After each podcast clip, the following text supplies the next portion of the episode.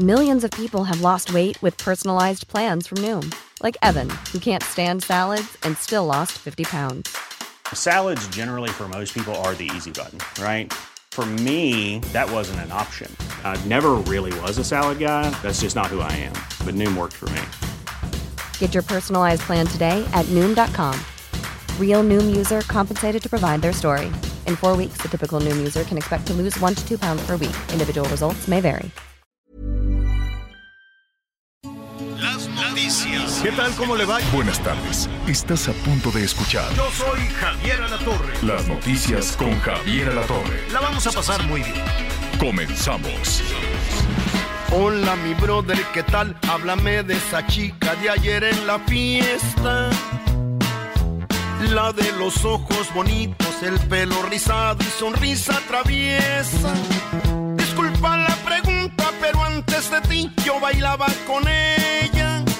Y sería tan genial que un día pudiera ser de mi cielo mi estrella. ¿Qué onda, qué tranza? porque la pregunta? porque te interesa? Ella no es del mundo. Bueno, que qué gusto saludarlos. Muy buenas tardes. Pues aquí empezamos en las noticias con Javier Alatorre.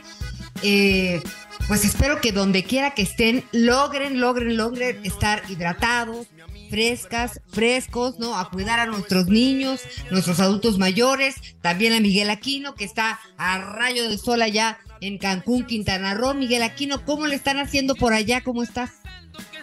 Hola Anita, ¿cómo estás? Me da mucho gusto saludarte, saludar a todos nuestros amigos que nos acompañan en este momento. Fíjate que eh, a diferencia de otros estados, sí está haciendo calor en la zona de Quintana Roo, pero la verdad es que el termómetro no ha pasado de los 30, 32 grados centígrados, que sinceramente para estar aquí en Cancún, pues en promedio es lo que, lo que se siente entre mayo, entre mayo y junio. Este es mi tercer año que, que, me toca esta temporada y a diferencia de otros años, sí, sí hay un incremento, pero como aquí de alguna u otra manera todo está adaptado para las épocas de calor, es decir, pues los hogares debidamente ventilados, la cabina aquí desde donde estoy transmitiendo, pues con ventilador, con aire, es decir, y además otra de las ventajas que pues aquí tenemos el mar a unos metros y pues prácticamente en cuanto hace mucho calor y que no estás muy expuesto al sol te metes. ¿Por qué te comento esto? Por ejemplo, acabo de, hablar con mi compañero y amigo Jacobo Velázquez en la zona de Mérida. Le mandamos un abrazo a todos nuestros amigos que sabemos que nos escuchan todos los días en Yucatán. Y allá, por ejemplo, sí, dice que el termómetro sí ha estado cerca de los 40, 40 grados centígrados y que sí, es un calor en donde incluso hoy muchos de los animalitos que están en la calle, pues la están padeciendo y la están padeciendo mucho. Y también, ¿sabes qué? Me dice que hay lugares en donde la comida, la comida se está echando a perder porque no está debidamente refrigerada. Es decir, sí hay unos problemas todavía más severos en el, en el sur del país y qué decir, pues de la tragedia que pasó en Tabasco. Pero en las zonas, de alguna forma, donde hay más humedad y que estás a la altura del mar, la verdad es que la situación sí es distinto. No me quiero imaginar el centro del país o en la zona norte, en donde prácticamente pues ahí no hay nada de humedad, no hay nada de áreas verdes y por supuesto pues están muy lejos del mar. Ahí sí debe de ser seco y debe de ser muy intenso. Sí, es una, una onda de calor, la tercera, que está dejando consecuencias y consecuencias mortales, Anita Lomelí. Pues la verdad es que eso, eso, eso, eso es una tragedia, ¿no? Eh, nueve estados de México se enfrentan a más de 45 grados porque el calor de la tercera hora este, no hace más que empeorar. Entonces, pues así, con este calor y también calor humano, ya te escuchamos, Javier, ¿cómo estás? Sí, ya lo estoy escuchando, me quedé un poquito ahí platicando con el César Peón, que les manda saludos calurosos a ah. todos ustedes. Oigan, nada, pues con los Tigres del Norte, Espero es... que no trajera su chaleco, que siempre anda con su sí, chalequito sí lo trae, para el frío. Trae, trae su suéter. No, no. Suéter. Y sí, no su suéter, sí, sí, sí. Es que eso es muy de la Ciudad de México, fíjate. Bueno, yo siempre uso saco, un saco ligerito, un saco ligerito, pero ahorita sí, casi, casi andaba bichi y así dije, no, qué calor. Qué horror. Este, sí, sí. Pero sí traigo mi saquito para lo que se pueda ofrecer. No hay que ser que tenga uno que salía en la tele así corriendo. Entonces sí, pero sí lo traía en la mano porque sí, sí está muy, muy caluroso. ¿Y sabes qué sucede? eh, hablando de lo, de lo del suéter de César Peón y además sí lo vi y, me dio un calor. este hombre se está asando. Me cae también el César Peón. Entonces, este... ¿Qué les iba a decir? Ah, la Ciudad de México, contrario, por ejemplo, a otros estados del país donde hay cambios en, eh, en el clima notorios, ¿no? Este, en el norte, pues puedes estar a 50 en el verano y a menos 10 en el invierno. Entonces hay 60 grados de diferencia. Y sí, empacas, guardas, este, ¿cómo se llama? Guardas la ropa invierno y usas la ropa, la ropa de verano, sí le vas cambiando. La Ciudad de México es tan pareja, tan, tan, este, tan igual en el clima que de pronto la gente usa la misma ropa eternamente. Todo el año, sí. Todo el año y todos los años, ¿no? Este, el, otro día en una, híjole, no sé si decir esto, pero bueno, en una, en una producción, en una producción que me invitaron, este, estaba una, una, persona de estos que te ponen el polvito, ¿no? En la cara para que no brilles y salgas tú muy chipocludo en, en, en el video y cosas así. Entonces traía una chamarrita a esta persona que le apestaba el puño de la chamarra. Como no tienes idea, me daba pena, entonces te ponía así polvito, afortunadamente fue así muy rápido, pero cuando te ponen polvito en la frente, pues te ponen en la nariz el resorte, ¿no? El, el, el, el puño de la chamarra Dios santísimo, yo creo que nunca la habían lavado en no sé en cuánto tiempo. Dije, ¿cómo es posible? Que de que uno agarra un suéter para salir y entrar, híjole, sí, ya lo sé. No, entonces estuvo horroroso. Entonces para la Ciudad de México se queda la misma ropa, siempre porque pues, nunca cambia el clima. Por eso estamos ahorita dando de gritos. ¿Qué es esto? 34.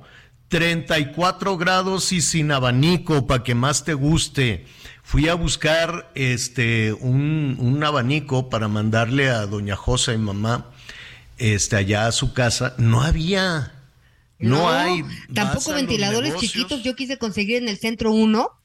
También me costó trabajo. No encontré. No hay, no hay, no hay. Y ya poner, ponerte a hacer toda la instalación del cooler o el, no, no, no, no, ¿qué se llama Bob el constructor? Tú le sabes a eso, Miguelón, el pues como un aire acondicionado, una cosa de estas. Pues de dónde si las casas no lo tienen, todo un chipote de aire acondicionado. Luego acá en la en la cabina alterna pues tampoco sirve el aire y tiene uno que andar abriendo las ventanas y luego llegan los helicópteros, ¿no? Que te están paparazzeando así, ¿no? y este, no, no te están paparazziando. Le digo, Julia, que arreglen el aire. No, pues de aquí a que vienen. Llevo, dicen que ahorita vienen a arreglar el aire. Eso fue hace 15 días. No, pues se va a acabar la ola de calor. ya sé. Oiga, bueno, pues estábamos ahí con los Tigres del Norte. Nada más alcancé un cachito porque nuestro productor tiene calor y ya no nos quiso poner complacencias musicales. ¿Qué onda, qué tranza? Porque la pregunta porque te interesa. Ella no es del montón, sé lo que andas pensando.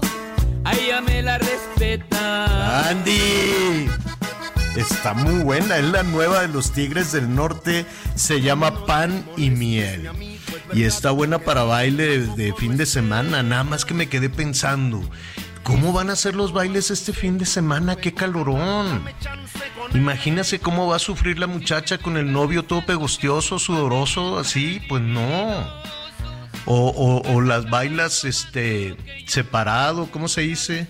Así este pero ya a distancia o cómo? Pero así de caballito, qué calor. Ah, así, no se sabe el baile, señor. El baile tiene que ser abrazado. no estoy calorón. A menos que esté usted bailando otra cosa, pero el baile debe ser pegado. Debe ser Ay, Miguel Aquino, no todos. Estrena camisa. No, los chilangos sí bailan separados, pero el baile, baile, baile, como dice Miguelón, sea de caballito, sea de farafara, sea danzón, pues tiene que ser abrazado. Lo demás es así como, ¿no? Así como, como así de lejos, pues qué chiste. Como ella baila sola, como diría el, ¿cómo se llama? El, el Bad Bunny, no, el peso. Peso pluma. Peso pluma. Ella baila sola. No, no baile solo, baila acompañado que haga un calorón. Yo no sé cómo le van a hacer, por ejemplo. Ya ves que las bodas son bien bonitas. Este, ¿cómo se llama? Eh, Ceci, mi sobrina, se casó en, en, un campo tan bonito, tan bonito. La boda estaba tan, pero no hacía calor. Era en, en diciembre. Y entonces, este, o no, sí, o bueno, creo que sí. Este, pero tan bonito ya se veía tan guapo. Y hacía pues templado, muy bonito, con el trigal. No sabes qué bonito, les voy a mandar unas fotos. Bien bonito. Pero ahorita, imagínate que te ponen una carpa translúcida donde se cuela el sol. Y, y, y vas a la boda. Y ni modo, pues ya lo tenían todo pagado. Y que estés a 40, 45 Morelos anda también en 40-45. O la gente que se casa por ahí en las playas, o la gente que tiene programada la boda en, en, en Monterrey, o la boda planeada en, allá en este tan bonito que está en Baja California. Híjole, con este calor, ¿cómo le van a hacer? Y luego, este, pues pues ni modo, llega uno todo arrugado, las señoras les brilla el maquillaje muchísimo, pero pues ni modo. ¿Tú qué harías, Miguelón, si te dicen las niñas, ¿sabes qué? Este, yo quiero la boda en verano en la playa, papá. Mira, lo que pasa es de que si al final ya tienes todo listo, todo listo y programado, pues ya no tienes opción, pero pues de repente pues sí tomar tomar tus medidas. Fíjate que precisamente cuando fueron los 15 años de Valentina, no fue verano, pero pues fue en abril, empezando prácticamente Semana Santa, y fue en una zona de calor, te previenes, ¿no, Javier? Por ejemplo, nosotros de recuerdos, en lugar de dar este, de repente esos muñequitos de cerámica que te dan, dimos abanicos, ¿no? Ah, y a los señores, en, para que normalmente nadie le da recuerdos a los señores, sabes, por ejemplo, pensando como señor, ¿sabes qué di? Toallitas. Anda. Y además... ¿Toallitas ade húmedas? Toalla, bueno, toallas húmedas y agüita encontrabas en varios lugares. Como lamentablemente ustedes no fueron porque nos dejaron plantados, no, pero les platico. Porque sí los invité, amigos, ¿eh? Sí, no, no, yo, sí los invité. Yo puesta, pero, sí. pero teníamos de esas, no, toallas, toallas, este, Una toallas personales, el toallas individuales y, y seguir bailando. Para que uno, para que uno se esté secando y Exacto. constantemente, pues, estarse hidratando y, por supuesto, tu sombría. Pero, pero sí lo prevés, Javier. ¿Qué Nosotros propone? te digo, dimos abanicos y sombrillas. Fíjese, abanico y sombrillo. Usted quedaría 55 14 90 40 12. 55 14 90 40 12. Pues la vida tiene que seguir con o sin el calorón. No, sí, sí, sí. no, la vida tiene que seguir. Es como si te llueve, ¿qué haces si te llueve? O sea, pues, dicen que es de buena suerte de que te llueva, que te llueven las bodas. Bueno, pues también es de buena suerte el calorón en las bodas, que sean muy felices los que se van a casar este fin de semana. Este y, y pásela muy bien. Anita seguro tiene boda, todos los sábados tiene boda. Fíjate Entonces, que este es el domingo a las 2. ¿De la tarde? Sí. ¿O de la mañana? No, de la tarde. ¿Y a quién se le ocurre con este calorón casarse el domingo a las 2 de la tarde, Anita? No, bueno. No, yo creo que no consideraron que. Yo, yo creo que la hicieron ese horario para ver si se raja uno de los dos. No, yo creo que, yo creo que no considera, que no, que no, pues luego no está consciente uno porque te la cambio. Luego no hay fechas. En los templos, en las iglesias, en las donde tú quieras, luego no hay fechas. Entonces dependes de que haya fecha y luego consigues dónde y así más o dónde, dónde será el bailongo y así se va armando el asunto. Bueno, Porque pues tienes que reservar encontraron el domingo a las dos. Pues espero que sea en un salón con aire, ¿no? Pues sí, sí. Pues, Digo, yo ya decidí que me voy a pintar poco porque es una derretida de terror. Este, y pues a ver qué se pone uno, porque Bueno. de modo como carpa de circo, algo ligerito ahí, unas túnicas, a ver qué, está tremendo. Oye, nos Pero, dice ¿sabes? nuestro, nuestro amigo Juan Carlos Becerra, que nos está escuchando todos los días, dice, los que se van a rajar son los invitados con ese calor, sin duda, ¿eh? Sí, sin duda. Ay, Dios santo, es que qué ocurrencias. Oiga, estuve viendo una, unas ocurrencias de, de un, uno que, pues él dice que, que tiene muchos seguidores así en, en- en sus redes. Eh, eh, él es, ahorita le voy a decir de dónde es este hombre, creo que es australiano. Es famosón, pero no, pues nomás ahí en su, en su pueblo. en su pueblo. bueno, pues es, es, que no lo quería decir así de, de, de, esa manera. ¿Qué creen que se le ocurrió hacer? Y así rápido se los cuento porque ya nos tenemos que ir a las noticias y luego se nos junta el mandado.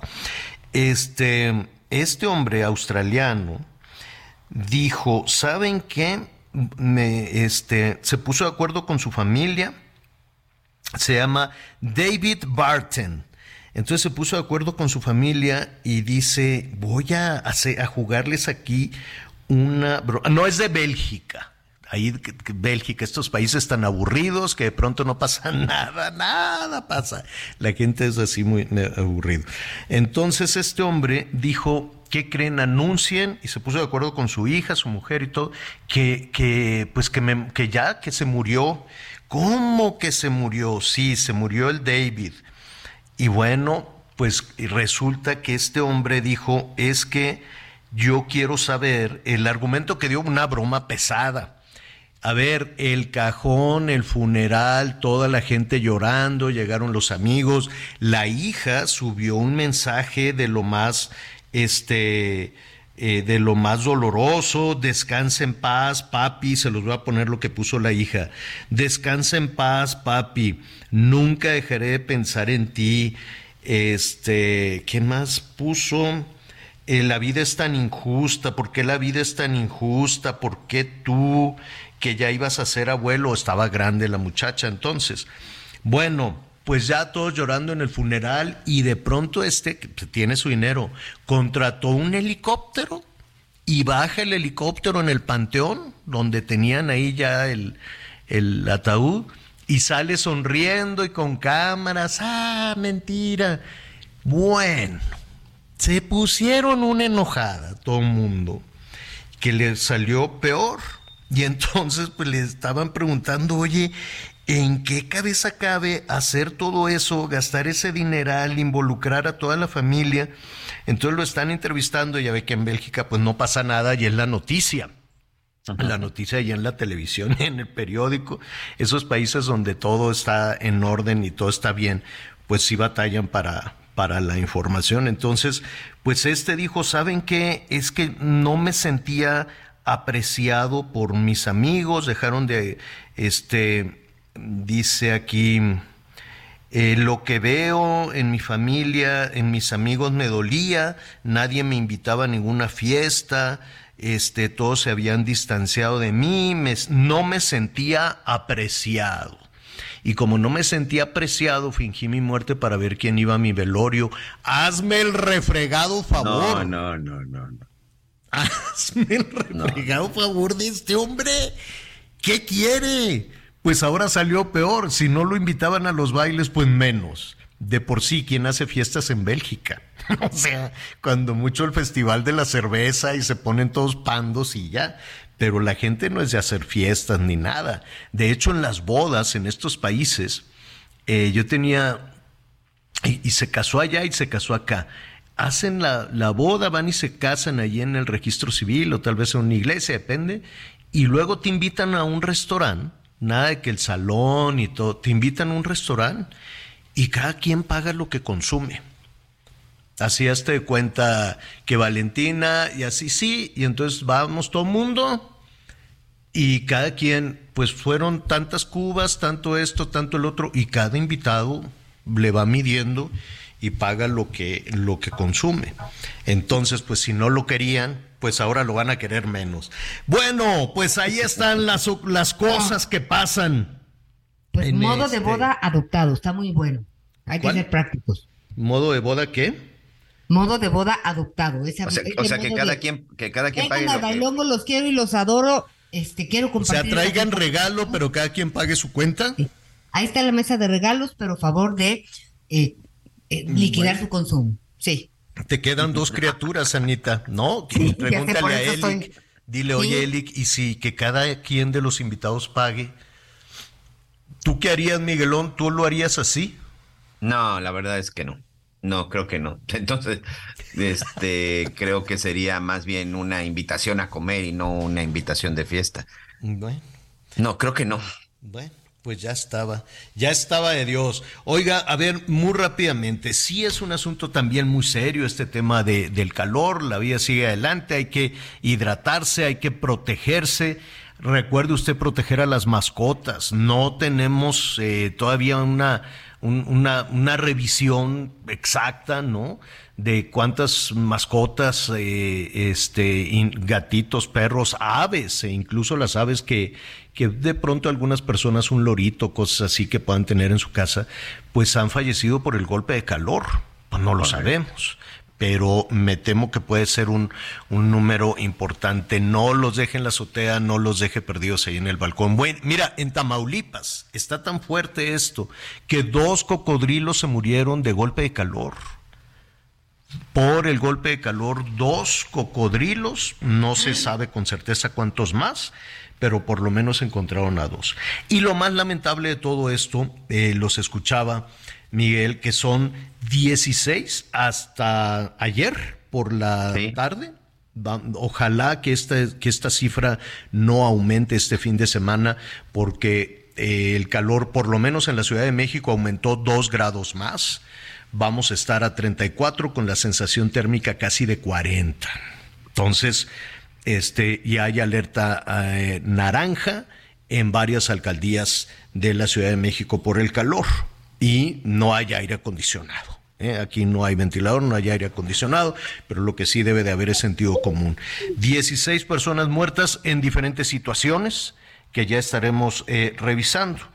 Y entonces, pues inevitablemente dije, bueno, a ver, ¿qué tanto ha cambiado el tema en un año? Por estas fechas, em, justo el 15 de junio del año pasado, teníamos una máxima de 22, Miguel. Anita, 22. Y ahora tenemos una máxima de 34 en la misma fecha, con un año de diferencia, de 22 a 34. El año pasado, en toda la temporada de calor, fallecieron tres personas. Una, dos, tres. Tres personas fallecieron en el 2022 y se reportaron 274, 274 casos de este golpe de calor severo, ¿no? Que tuvieron que ser atendidos con suero en los hospitales. 274 casos severos de golpe, de golpe de calor, pero hubo tres muertos en toda la temporada. Y aquí en, en tres días, en, ¿cuándo, arrancamos con esto? ¿El fin de semana? ¿Esta semana? Sí, yo creo que tiene una semana, seguramente una semana, sí. Una, una semana y ya son 16. Descuidos, yo quiero suponer que así han sido todos los casos, sobre todo los niños. Lamentable esta situación de Veracruz, creo que era un muchachito con síndrome de Down, que pues lo dejaron, o sea, lo, tienen que estar hidratando todo el tiempo. Y la mala decisión de una familia, de un jefe de familia, en este vehículo, que dijeron qué calor, vamos a prender el aire, o cómo fue, Miguel. Sí, esta, esta familia, para empezar, tenían ya por lo menos una semana que en esta zona de, del municipio del centro, en Tabasco, Javier, ahorita vamos a tener detalles más precisos, tenía por lo menos ya una semana sin luz, no solamente ellos, sino toda esta gente en, en esta región. Y la Comisión Federal de Electricidad no reparaba y no reparaba porque había una falla en un transformador. El hecho es que, bueno, pues debido a las altas temperaturas, el padre de familia, eh, junto con la esposa y una niña de ocho años, deciden subirse a su vehículo, encender el vehículo, prender el aire acondicionado y dormir en el interior del auto con el aire acondicionado. Los gases que evidentemente, pues después de un largo tiempo eh, emite el vehículo, pues fueron los que provocaron que esta familia muriera intoxicada. Qué horror. Y otro chiquito, un, niño que de nueva cuenta, de nueva cuenta esta historia de dejar a los niños en el carro, Miguel. Sí, gravísimo. Sí, eso ocurrió acá en Quintana Roo una igual una pareja deja a su hijo cinco minutos ahí en el estacionamiento del carro, bajo rápidamente al supermercado. Cuando llegaron, pues el niño también pues ya había sufrido una deshidratación importante y el niño pues posteriormente pierde la vida, Javi. Nadie debe de quedarse en el coche, ni adultos mayores, ni niños, ni mascotas. Nadie, nadie. Es una trampa mortal. Vamos a seguir hablando de esto, vamos a hablar también de los migrantes, imagínense con este calor y todavía aventurarse a cruzar el desierto. Y de Texas los está mandando el gobierno tejano a California. Dice ahí que se encarguen en Los Ángeles. Vamos a hacer una pausa, boludo. Mando un saludo, Javier a la Torre y al resto de tu equipo. Muy buen programa. Desde Tuxtla Gutiérrez, Chiapas, los escucho en el 88.3 Heraldo Radio. Excelente. Bendiciones. Les mando un abrazo. Saludos. Conéctate con Javier a través de Twitter, arroba javier-alatón. Sigue con nosotros. Volvemos con más noticias. Antes que los demás.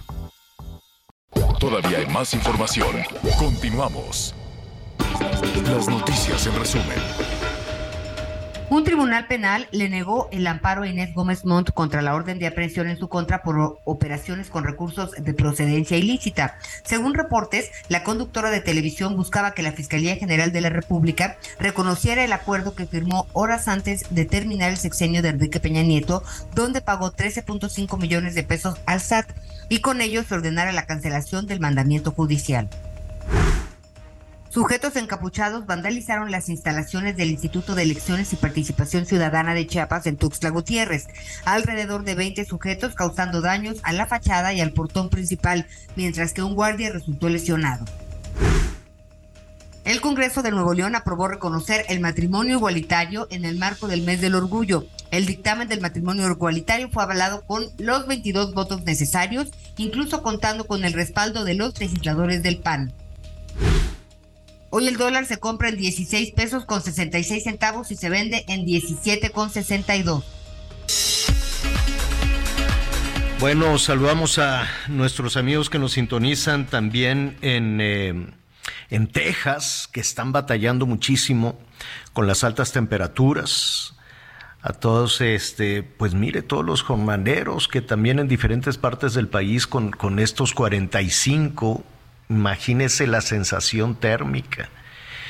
Y nuestros paisanos que siguen trabajando y que, que, luego ponen sus negocios muy bien puestos, negocios de, de jardinería y de muchas eh, cuestiones, de, son este, eh, constructores, en fin van haciendo, van haciendo su prestigio, su reconocimiento y luego van poniendo sus negocios, pero el esfuerzo es enorme. Y también en California, quienes nos escuchan por allá, estuvimos, eh, estuve por allí en alguna ocasión trabajando con ellos también, con muchos de nuestros paisanos que cruzan sin documentos y el esfuerzo que hacen por trabajar también en restaurantes y esto con estas altas temperaturas no sabe el sacrificio y en los campos de cultivo también. Es, es, es mucho trabajo. Por cierto que el gobernador de Texas, este, pues ya ve que la trae con, nuestras paisanas y nuestros paisanos, con, los indocumentados, y más en esta temporada que, que, vienen las elecciones, y siempre tanto republicanos como demócratas pues agarran el tema de México, el tema de los migrantes, el tema de la frontera. Entonces, para trastornar en los estados, en las ciudades, en donde hay, pues digamos que más comprensión hacia los migrantes, como Nueva York, por ejemplo, pues lo que hizo Greg Abbott, el gobernador de Texas, es subir en los camiones a los migrantes y dices, ah, sí, es, tú eres un santuario de migrantes, pues te los voy a mandar todos para generar un trastorno. Lo mismo que se vive en Tapachula, por ejemplo, que sufren mucho los residentes, los habitantes de Tapachula, porque sí pueden ser muy eh, solidarios con los migrantes, pero llega un momento en que son más los migrantes que los habitantes y se convierte eso en un problema sanitario, en un problema de salud, en un problema de seguridad muy fuerte. y en el caso de Nueva York, por ejemplo, pues ya no sabían en dónde ponerlos y llegaban los camiones y los camiones y empezaron a instalarlos en los eh, gimnasios locales y ya los residentes pues comenzaron también a protestar, dicen, oye, yo ya no puedo ir a las instalaciones, a la iglesia, al templo, al, gimnasio, porque lo, lo acondicionaron como albergue. Y la misma estrategia están haciendo con Los Ángeles, otra ciudad santuario, y dicen, ah, tú tienes esta política como demócrata, bueno, pues ahí te van los camiones y camiones de los este, migrantes. Esto desde luego para provocar una mala percepción de nuestras paisanas y nuestros paisanos, que además con estas temperaturas ponerse en manos de los polleros, en esos camiones donde suben a 100, 150 personas encerradas y luego vienen las tragedias, las tragedias donde fallecen sofocados. Bronzeville, el Heraldo Radio 93.5 de la FM, McAllen, el Heraldo Radio 91.7 y en Huntsville, Now Media 104.3 de la FM. Em, eh, hemos eh, seguido muy de cerca la situación de los productores del campo es algo fundamental, que espero, primero Dios, que ese asunto no se politice, que ese asunto no se convierta en un tema de buenos y malos, de chairos y fifís, de morena contra el PRI contra el... O sea, no, no tienen nada que ver. Las y los productoras y productores del campo, las y los jornaleros, todas las familias que trabajan también del campo más todos los alimentos que tienen que llegar a, las mesas de todos los mexicanos. ¿Es un asunto de dinero? Sí, sí es un asunto de dinero. Que el dinero se está ocupando tal vez para otras cosas ahora que tenemos un asunto electoral. Bueno, pero falta un año para las elecciones.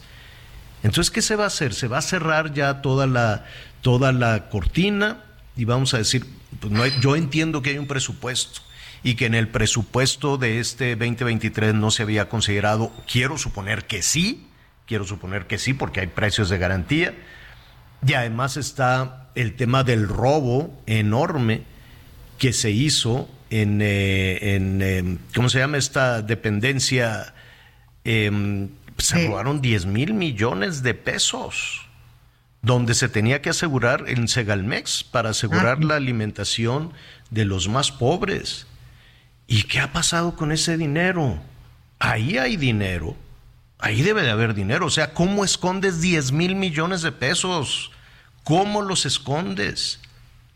Bueno, pues encuentra ese dinero y a tratar de resolver situaciones sin que, este, sin que se llegue a a un asunto extremo de chairos, fifís, chantajistas, no sé qué, y entonces se empieza a politizar las cosas.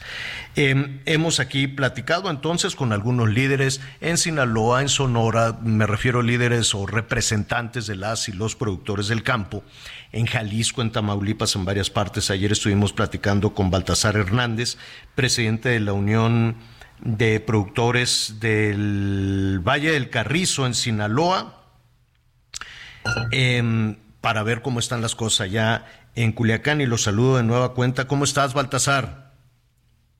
Eh, yo aquí, mire, a sus órdenes, aquí andamos haciendo la lucha sembrando, porque la, la cosecha anterior cosechamos adeudos, estamos en cartera vencida, no tenemos cómo sobrevivir los campesinos, y pues andamos haciendo la lucha con una siembra alternativa como es la mejolí, y ahorita estamos en eso ahorita. Oye, oye, Baltasar, no sé si ustedes y y tus compañeros, no nada más en Sinaloa, también en Sonora veo que hay, eh, y en Baja California, son 20 estados. ¿Escucharon eh, lo que dijo el gobernador? Primero, lo que dijo el gobernador de Sinaloa de que mejor vayan a protestar a, a las empresas. Sí, lo escuchamos y la verdad que es muy lamentable sus declaraciones del gobernador, ya que él dice que le iba de frente, yo quería verle tomó la palabra, Desgraciadamente los compañeros no lo hicieron. Yo quería para que estuvieran mis circunstancias, para que vea que no es la misma ser perseguidos y demandados. el gobernador yo creo que tuvo una salida como para desactivarnos, pero es lamentable. Ya tuvo una contestación de parte de la industria y le están pidiendo que se retracte. La verdad que fue lamentable, o sea, fue un momento de desespero, a lo mejor este, lo hizo, pero es lamentable.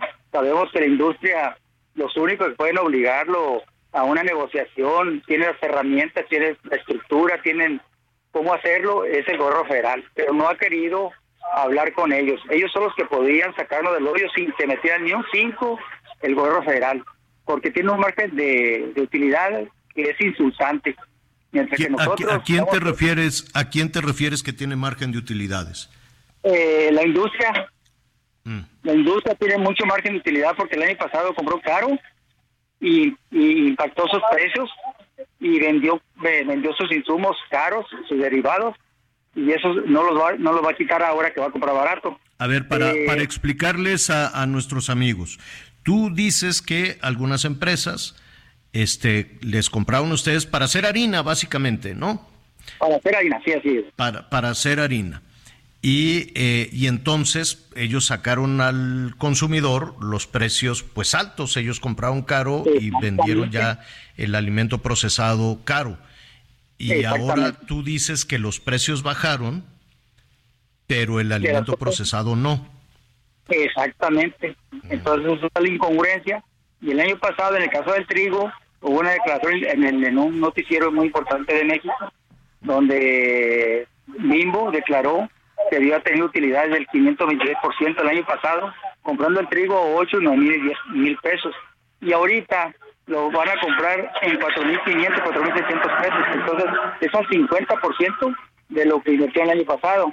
Y el año pasado salieron con una, con una utilidad del 526%. Entonces, imagínense el margen de utilidad que tienen.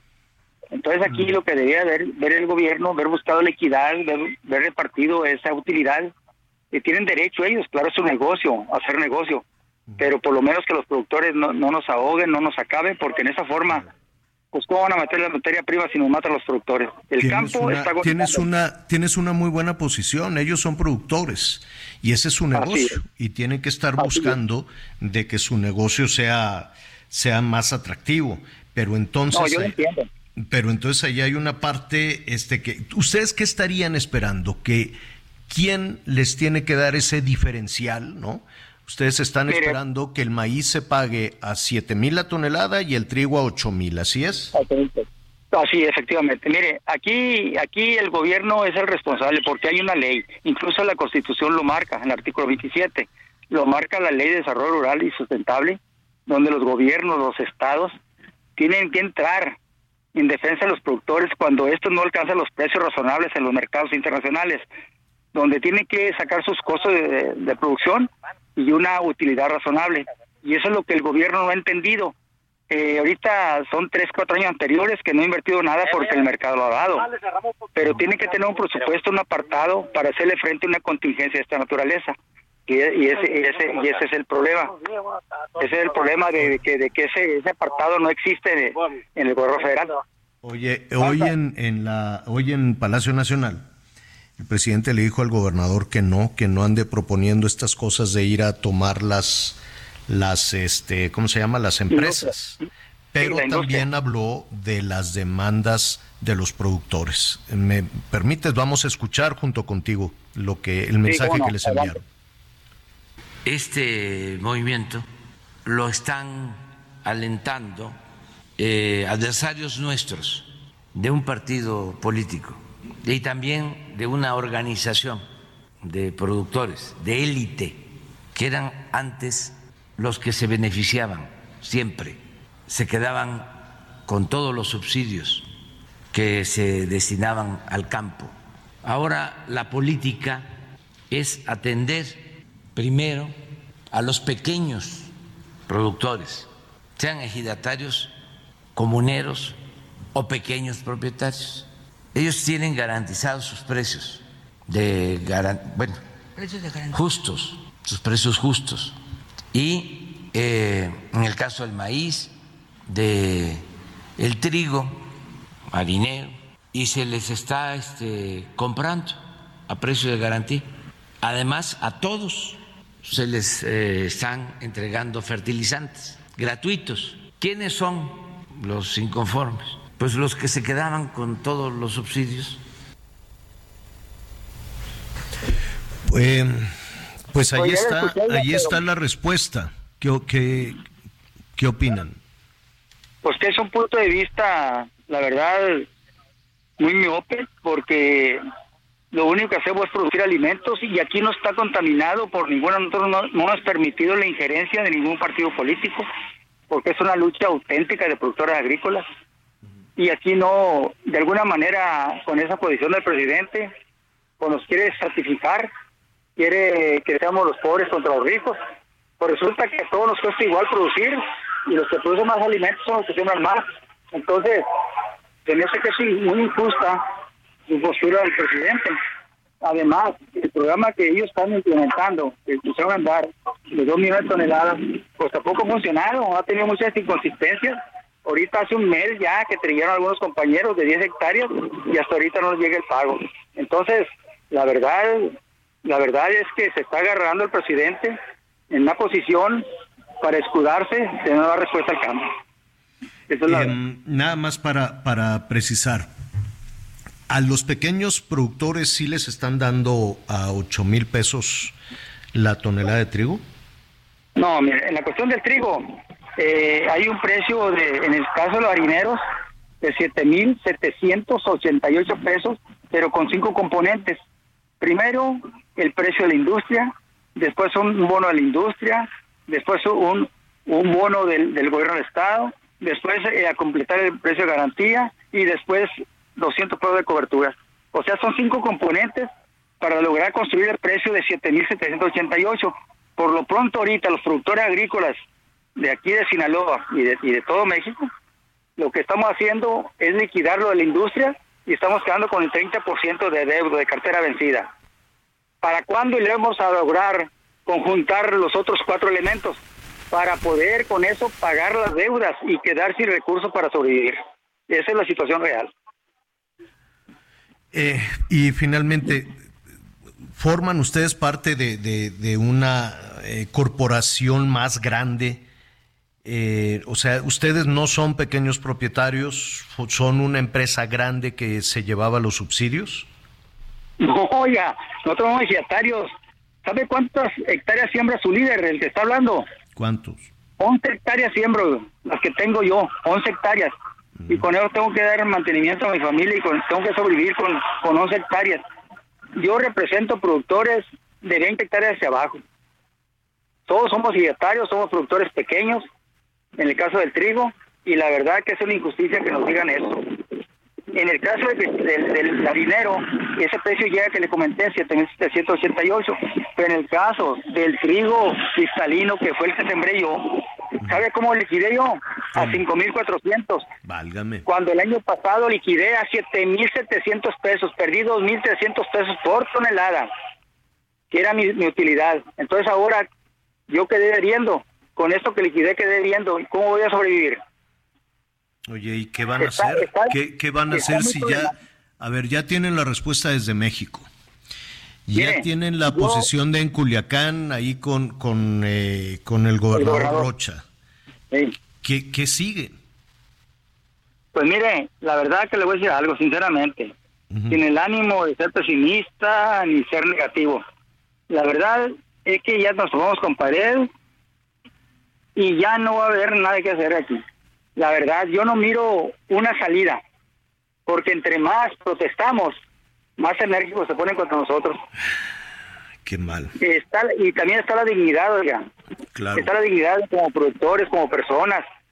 ¿Cómo es posible que nos van a doblegar? Pero el gobierno tiene todo el poder y nosotros nosotros estamos indefensos. Nosotros simplemente, ahorita me hablaron de Culiacán, hay una reunión con el gobernador. Eh, ya se levantó el, el aeropuerto, se hizo porque la ciudadanía lo estaba demandando y nosotros tenemos todo el apoyo de la ciudadanía porque esto va a ser un colapso económico. Esto va a ser una recesión económica que no se imagina a nivel país. Ahorita estamos 22 estados protestando y dígame qué atención le ha puesto a los productores. Ahorita andan ocupados en las campañas políticas. Lo que menos nos interesa somos los productores y nosotros producimos alimento. No puede un país. Pero van, van a ir a hacer, van a ir a hacer campaña ahí a Culiacán, a Navojoa, a Obregón, dentro de poquito. Sí, van a, van a ir porque porque hasta eso que no cree que no cree que que, se fijen en esos detalles ellos ellos, están en, su objetivo y de ahí para tope lo que tope. Y yo creo que aquí es donde nosotros los productores tendremos que tener una respuesta. Tendremos que cambiar todo esto la intención del voto para poder buscar cómo cómo nos hacen justicia al campo porque el campo está a punto de desaparecer oiga sinceramente lo que yo represento bien está hacia abajo con cartera vencida sin crédito sin que mantener su familia, dígame usted qué podemos hacer. Con la dignidad arriba, pero sin recursos gobierno, dígame. Baltasar, este, este espacio es precisamente para, para escucharlos. Y este, vamos a estar atentos a ver qué les dice Rocha, qué les dice el gobernador. Y si no tienes inconvenientes, seguimos hablando mañana. Cómo no, mire, yo ando aquí sembrando, pero estoy comunicado con, con mis gentes. Ahorita me hablaron a las 10.18 de parte del gobierno del Estado que querían que estuviera a las 10. Y yo estoy eh, a 300 pues kilómetros de, de Pues Culiacán. estás trabajando. Estoy trabajando, buscando la manera de cómo sobrevivir yo y mi ¿Dó- familia. dó- ¿Dónde está tu parcela? ¿Dónde está tu, tu... Aquí, aquí en el poblado 5, Valle del Carrizo, Gómez, Sinaloa. en el Valle del Carrizo? Baltasar, este, por tu conducto, un abrazo, un saludo a todos los productores, trabajadoras, trabajadores, todas las familias que dependen, dependemos del trabajo que ustedes hacen en, De su eh, parte, pues, en el norte del país. Gracias, Baltasar. Gracias a ti, muy, muy amable, ¿eh? Y estoy a tus órdenes, ¿sabes? eh? Gracias, gracias. Y mira, Javier. Sí, dime. Ahorita que, que estoy escuchando ese tema de los campesinos, Estaba aquí viendo. recuerdo, recuerdo algo que en su momento pasó también en el estado de Guerrero y en los límites con Michoacán, pero sobre todo en Guerrero, cuando recién empezaba eh, algunas organizaciones como la familia michoacana. A lo que voy es lo siguiente, muchos de los campesinos, cuando no les están pagando lo justo por sus cosechas, no digo que vaya a ser el caso de Baltasar, pero casi te puedo asegurar que va a ser el caso de algunos de ellos.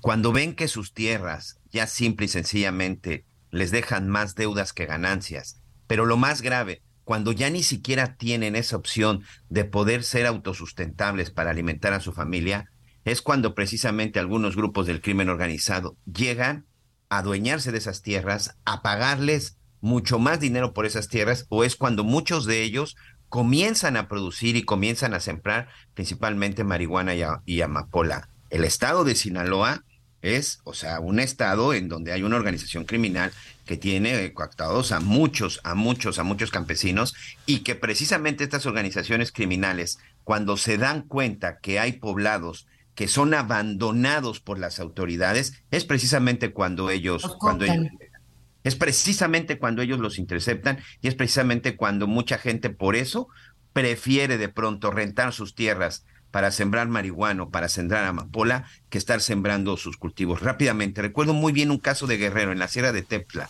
de, en Guerrero. Había un, había un grupo de pobladores que tenían cinco hectáreas. De pronto para muchos, y sobre todo en el centro del país, nos perdemos con cinco hectáreas. Oye, pues estamos hablando de 50 mil metros cuadrados, pero a la hora de sembrar es prácticamente nada. O sea, recordar que no es lo mismo considerar una hectárea para construir una casa que por supuesto para sembrar. Bueno, eh, aquellos personajes, recuerdo muy bien, rápidamente les cuento, sembraban papaya. Se tardaban en promedio de seis a ocho meses en sembrar su papaya, con todo lo que implicaba en gastos. Ya que la tenían, cargaban y bajaban principalmente a la zona de Chilpancingo a venderla. Les pagaban en promedio 10 mil pesos por cada tonelada de papaya y en cinco hectáreas no sacaban más de dos o tres toneladas. Es decir, por seis, ocho meses de trabajo ganaban en promedio 30 mil pesos. Llegaban los narcotraficantes y les decían, réntame tu terreno, réntame tu hectárea y te voy a pagar 8 o 10 mil pesos mensuales por hectárea. Claro. Te quiero preguntar, y, y- y sin decir más, ¿qué decisión tomaban los campesinos?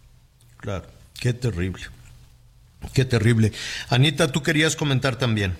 Pues bueno, eh, la verdad es que, eh, como decía este señor Baltasar, Baltasar. Hernández, presidente de la Unión de Productores del Valle de Carrizo en Sinaloa, pues los candidatos, bueno, que no son candidatos ni aspirantes. Ah, bueno, sí, a los aspirantes a la Coordinación Nacional eh, por la Defensa de la Cuarta Transformación, que son cinco, es- ellos tienen presencia en 22 estados, pues a donde vayan hay que ir con esta demanda y ver qué proponen para darle solución. A ver cuál es su propuesta, porque esas son las cosas que importan. Aunque ya sé que en campaña puede llegar uno a vender su alma al diablo, que ya lo hemos visto, y luego que mandar todo al diablo, pero la verdad es que si es una, pues, eh, es una, es un asunto indignante que tratemos así a los productores que ponen el alimento en nuestra mesa. Y luego con estas campañas de sin maíz no hay país, yo no entiendo en dónde se pierde el espíritu este, y los recursos y la conciencia para sacar adelante a esta gente,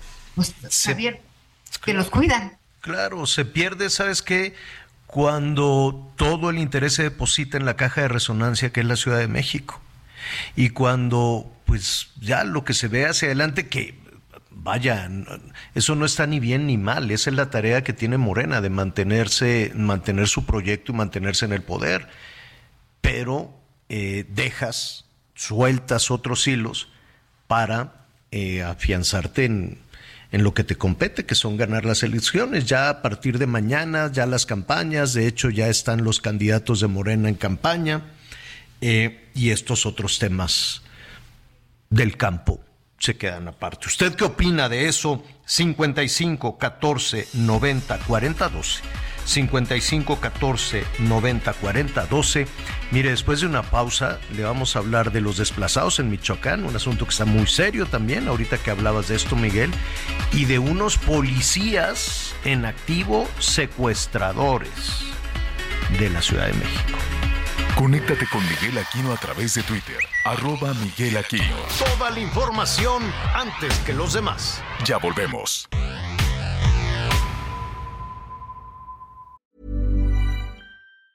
There's never been a faster or easier way to start your weight loss journey than with PlushCare. PlushCare accepts most insurance plans and gives you online access to board-certified physicians who can prescribe FDA-approved weight loss medications like Wigovi and Zepbound for those who qualify. Take charge of your health and speak with a board-certified physician about a weight loss plan that's right for you. Get started today at plushcare.com slash weight loss. That's plushcare.com slash weight loss. plushcare.com slash weight loss. Todavía hay más información. Continuamos. Bueno, pues justo cuando son las 12 del día, muchas gracias por todos sus, sus comentarios y sus llamadas. Saludos. Eh, Miguelón, Anita, señora La Torre, desde Salina Cruz, Oaxaca, Gilberto, Málaga. Y luego también dice, eh, el presidente AMLO sabe que todos los días ustedes, los medios, le harán el caldo gordo a todas las corcholatas de a gratis. Saludos de León, Guanajuato, Armando Baladez de León, Guanajuato. Pues sí, tiene razón y vamos a reflexionar sobre el tema. Y con esto, ¿qué le parece si nos vamos a un recorrido por el país cuando es el mediodía en el centro de México?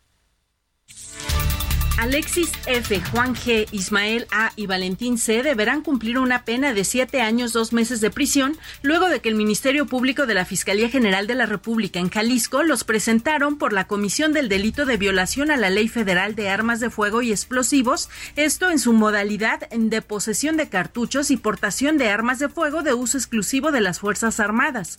De acuerdo con la carpeta de investigación, elementos de la Secretaría de la Defensa Nacional al realizar un recorrido de vigilancia en una brecha que conduce del poblado de Los Sauces al poblado de San José del Bajío, esto en el municipio de Encarnación de Díaz, detuvieron a estas cuatro personas quienes portaban armas de fuego en un vehículo el cual volcó.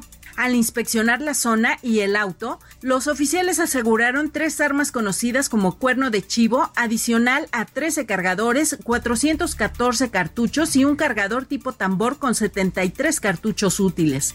Además, los militares también aseguraron un arma corta calibre 9 milímetros, un cargador de este mismo calibre, así como ocho cartuchos. Los detenidos cumplirán su condena en el complejo penitenciario de Puente Grande, ubicado en El Salto, Jalisco.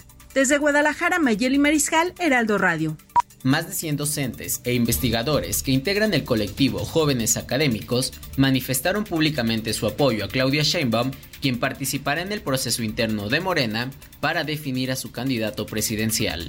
Los integrantes de instituciones como la UNAM, la UAM, el Politécnico, el CIDE, el Colmex y la Universidad Anáhuac, entre otras, resaltaron que Sheinbaum Pardo será la primera mujer y la primera persona de vocación científica en encabezar el gobierno de México. Los participantes hicieron énfasis en que la también doctora en Ingeniería Energética por la UNAM cuenta con las aptitudes y conocimientos necesarios para dar un paso firme y continuar con la cuarta transformación, lo cual consideraron que ya fue probado durante su administración en la capital del país.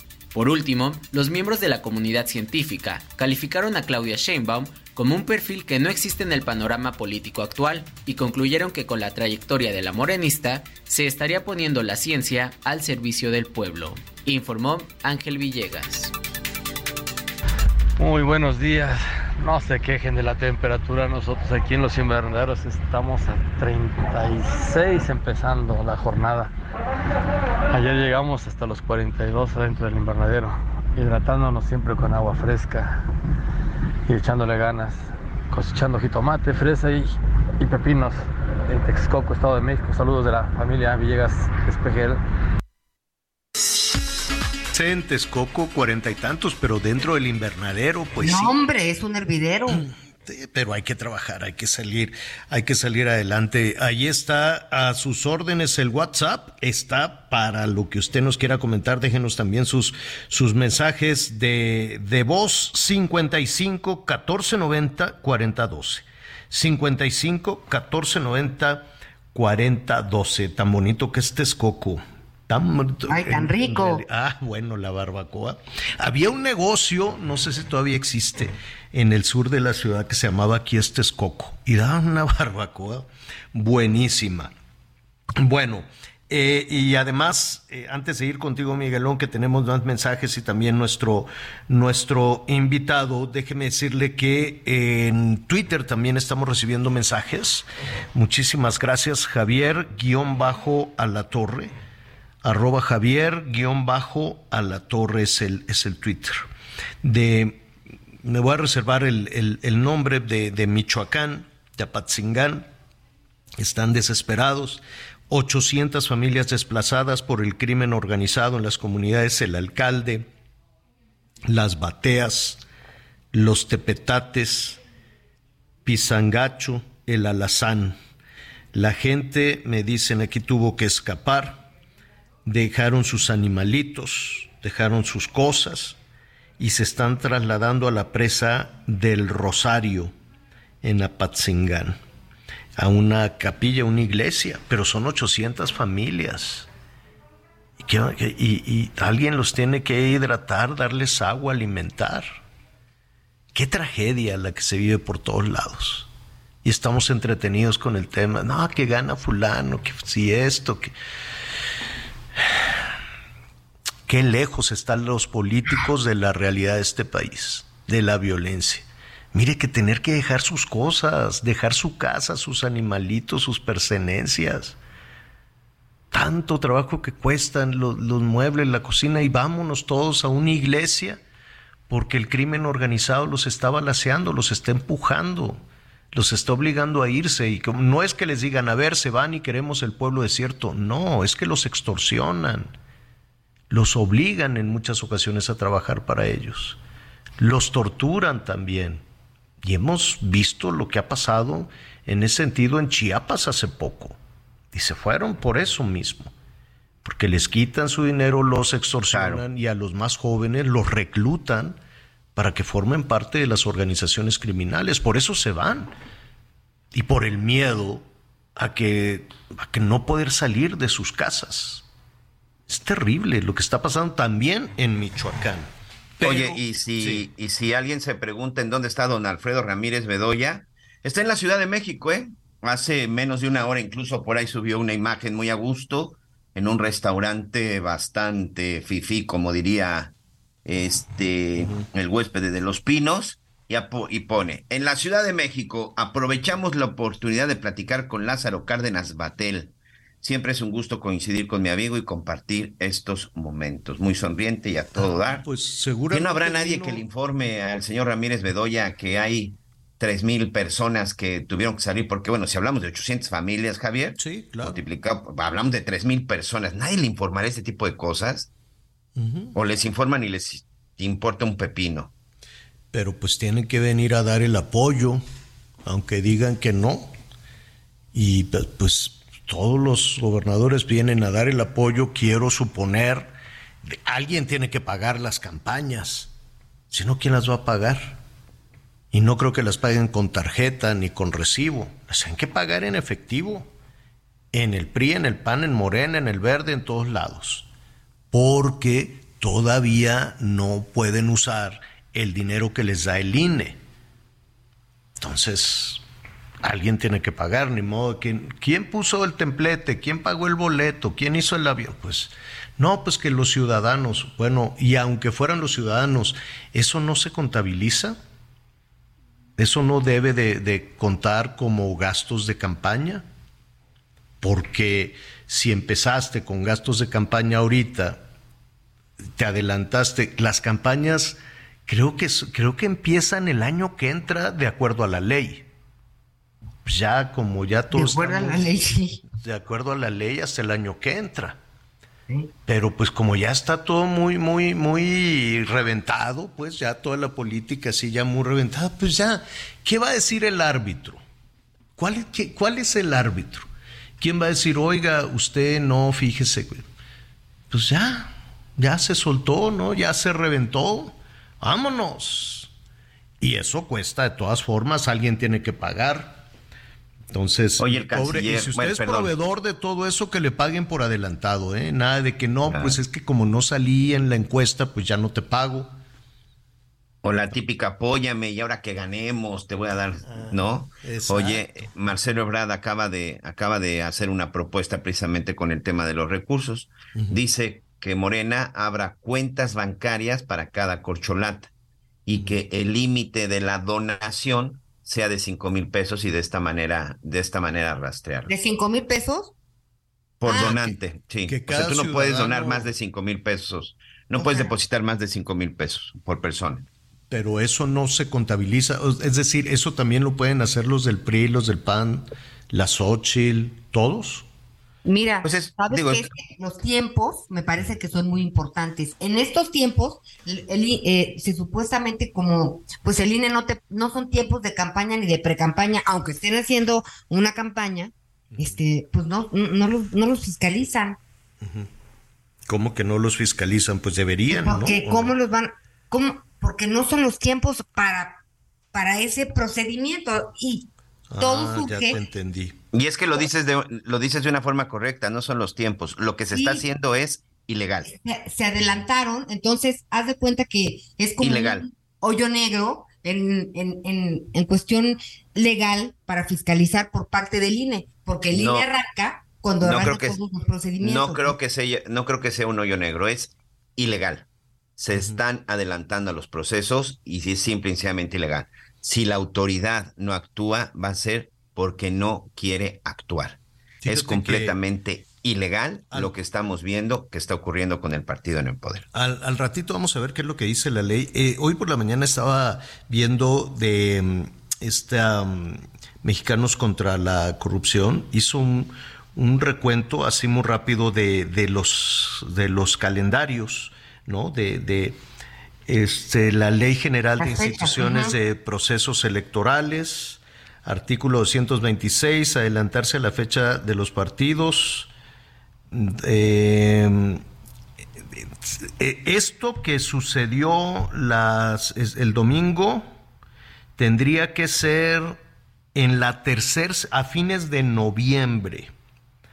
A fines de noviembre. Luego que no comunicar el proceso, pues también se lo tendrían que decir al Consejo General del INE para que el INE lo apruebe, el proceso este que, que, que, pues, est- están haciendo de manera interna. Y aquí está, las pre-campañas, ni siquiera las campañas, la pre-campaña, y esto pues ya es campaña, tendría que ser a fines de diciembre, la tercera semana de diciembre. Entonces, pues sí están un poquito, pues un poquito adelantados. Eh, Pero, a ver, están adelantados desde el 21. ¿No? No, no. Y hay, y hay cosas que se van de pronto, de pronto, de pronto normalizando. Mire, antes de ir con A mí no me, a ver, señor, a mí no me Sí. salga que la ley es la ley en este país, ¿eh? Ay, Miguelón. ¿Quién te entiende, Miguel? Eso Ahí no estás. aplica. No, yo no lo digo, lo dicen. Dice que, que no me vengan con que la ley es la ley. Oiga, a ver, déjeme decirle a propósito de la ley. Hay una banda de policías de nueva cuenta. Ayer le reportábamos unos policías de la Ciudad de México que capturaron a un muchacho, le pusieron una sudadera para involucrarlo en un crimen. La familia protestó, bloqueó, ¿no? Ahora entendemos por qué se hacen los bloqueos, porque ¿quién va a denunciar a la policía? ¿quién te va a escuchar? ¿Ante quién vas a presentar esas denuncias? Y entonces, pues ya sabes, eh, las, las presiones y finalmente se les pidió una disculpa. No sé si detuvieron a los malos policías, Miguelón. No sé si... En el, en el caso de Escapotzalco, sí, señor. Cinco detenidos. Cinco detenidos. Qué bueno que los detuvieron. Pero ahora resulta que otros policías que además se vistieron de civil se dedicaban a extorsionar y a secuestrar. Y si no me equivoco, se le cerraron una camioneta que iba en la salida a Cuernavaca. Y este, de ahora dicen que no, que, ¿qué fue lo que pasó? ¿Los detuvieron? ¿Sí eran también policías? No, no los detuvieron, no están detenidos, al menos esa información todavía no la, no, no la, no nos la confirman, este, porque dicen que no se trató de un secuestro, sino de una, al contrario, la autoridad, específicamente la Fiscalía de Justicia de la Ciudad de México, ya salió a aclarar que no se trató de un secuestro, sino de una, de una detención. ¿Qué fue lo que sucedió? El 14 de junio, en el kilómetro 21 de la carretera México-Cuernavaca, ya prácticamente para salir de la, de la Ciudad de México, un auto blanco, un azul y un rojo se le cerraron al conductor de una camioneta blanca. Y mira, aquí estoy precisamente, te lo narro sobre el video. En el momento que se hace que se hace esto, bajan por lo menos uno, dos, tres, cuatro, cinco, seis sujetos. Dos de ellos, si se alcanza a ver que traen un arma, inmediatamente abren la puerta del conductor, Javier, y bajan a un hombre. Bajan a un hombre, lo, lo, bajan por la fuerza y, y, lo suben. Incluso se ve que es un hombre alto, este, robusto, porque por lo menos se necesitan tres, eh, tres sujetos, todos vestidos de civiles, eso es muy importante. Y los vehículos, los tres vehículos que le cerraron el paso, no estaban balizados, eran vehículos particulares, por llamarle de alguna manera, no traían un logotipo, no traían una torreta, no traían un número, no traían placa absolutamente de ninguna corporación policíaca. Suben a este hombre que venía en la camioneta blanca, a, lo suben en la parte trasera de un auto azul, se suben en ese mismo vehículo por lo menos cuatro sujetos más, dos atrás con él, dos adelante, uno que venía en un auto rojo se sube a la camioneta, a la camioneta blanca y se arrancan los tres. ¿Qué es lo que dice ahora la autoridad? ¿Qué es lo que dice la Procuraduría de Justicia de la Ciudad de México? Que no fue un secuestro, sino una detención por parte de policías de la Fiscalía de la Ciudad de México. Las personas involucradas vestidas de, civil son supuestamente elementos de la policía. Estaban deteniendo aparentemente a este personaje porque días antes había sido denunciado de haber este pues supuestamente de haber agredido y de haber este insultado a elementos de la Secretaría de Seguridad ah. Ciudadana.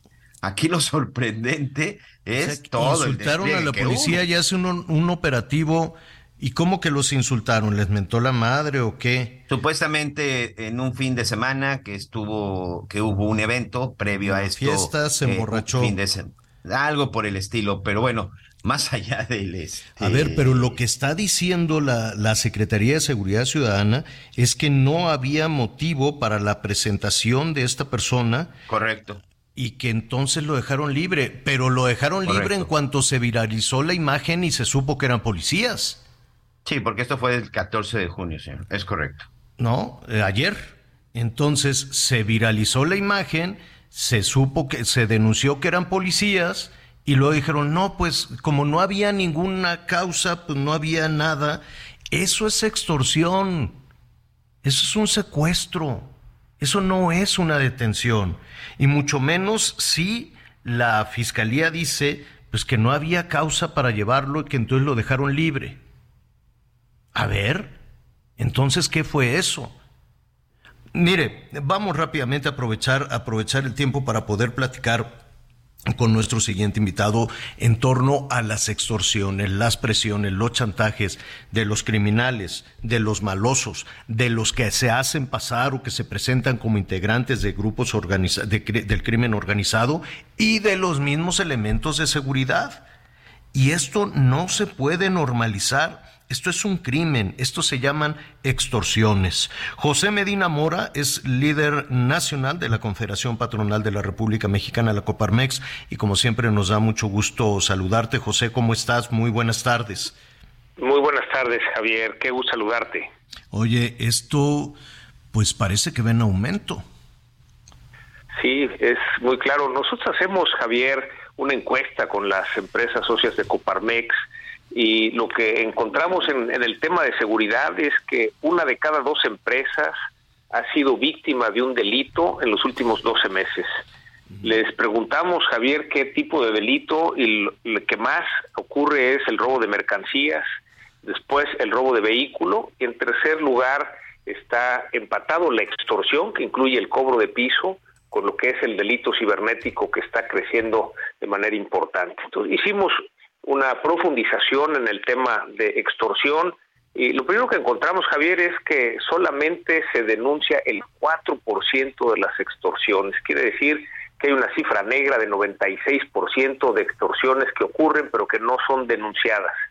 Y cuando vemos estas denuncias, ha habido un aumento importante, 48% de aumento en los 53 meses que lleva esta administración comparado con el sexenio anterior, es decir, hay 48% más eh, denuncias de extorsión. Estas denuncias de extorsión pueden ser de extorsión telefónica, de extorsión eh, por redes sociales como el WhatsApp, como Facebook, en donde el 72% de las extorsiones denunciadas corresponden a este tipo de extorsión telefónica o de redes sociales.